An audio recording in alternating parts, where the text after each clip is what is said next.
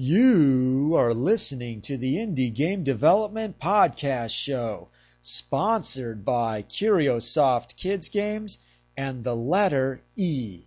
Visit the Indie Game Development Podcast site at www.indiegamepod.com. Thanks again for listening to the show. This interview is inspired by a quick meetup at the Game Developers Conference. Hi, I'm at GDC at the IGF main competition, and with me today are two special guests. How about you introduce yourself?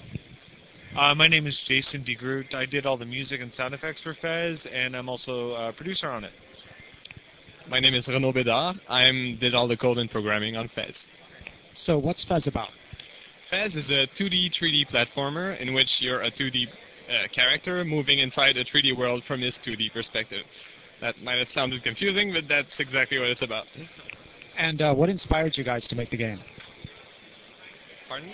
Inspired? What's what's the inspiration for the game? Um, geez, uh, old school 2D games that look really cool, like old NES stuff, old TurboGrafx stuff.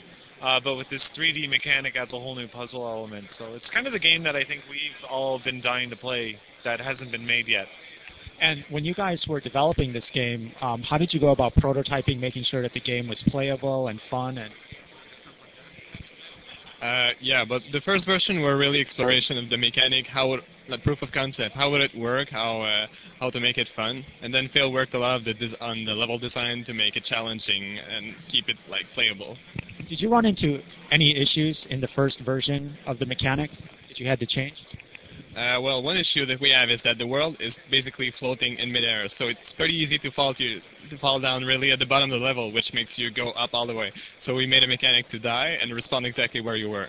That's one of the problems we encountered. Uh, while you're developing this, did you have a lot of play testing, or was it mostly internal testing?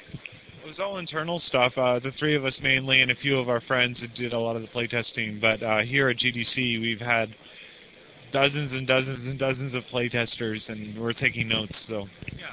Are there any two or three things you're going to definitely change based on the feedback at GDC? Well, this the the demo level that we have uh, will definitely not be the first level of the game. It's it's a little bit too difficult, so we're definitely going to have to roll out different techniques and and methods slowly to get people used to it. And um, you guys won an award for something. What was it?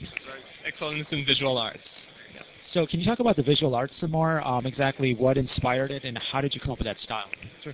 Well, our artist, who is conveniently not here right now, it's all his work. Um, I mentioned before the 8-bit, 16-bit stuff. Um, he loves that era, as do I. I think as we all do.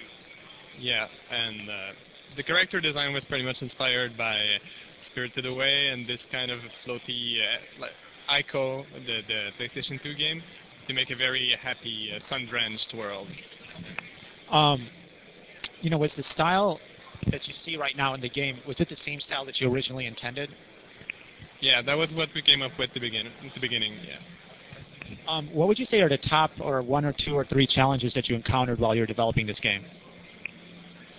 Well, I could say optimization problems because it doesn't look like it at first glance, but there's a lot of geometry and polygons in there to make it like all the pixels on the screen are really 3D. So that they're really uh, we have to explore different uh, optimization techniques to make it work. And uh, well, just getting it done. We what we have so far, we've all done on our free time, and we all have. You know, uh, Renaud is in school still. I'm I'm working. Phil is working. So the hardest part has been time, and um, we want to go full time on this. So next is the money, funny, fun. Um, when do you expect to release this game then, or is it? Uh, hopefully um, soon, within a year. And are you going to self-publish, or is your goal to get published by someone else, or how does? We're exploring our options right now. Yeah. Uh, what suggestions do you guys have for indie game developers out there who want to make their own game and you know maybe even make it? I mean, make something innovative. Uh, well, make it. First of all, just find the right people and get it done, and then show it to as many people as you can. Listen to them and act accordingly. And yeah, just about that's about it. Great. Thank you very much. No problem.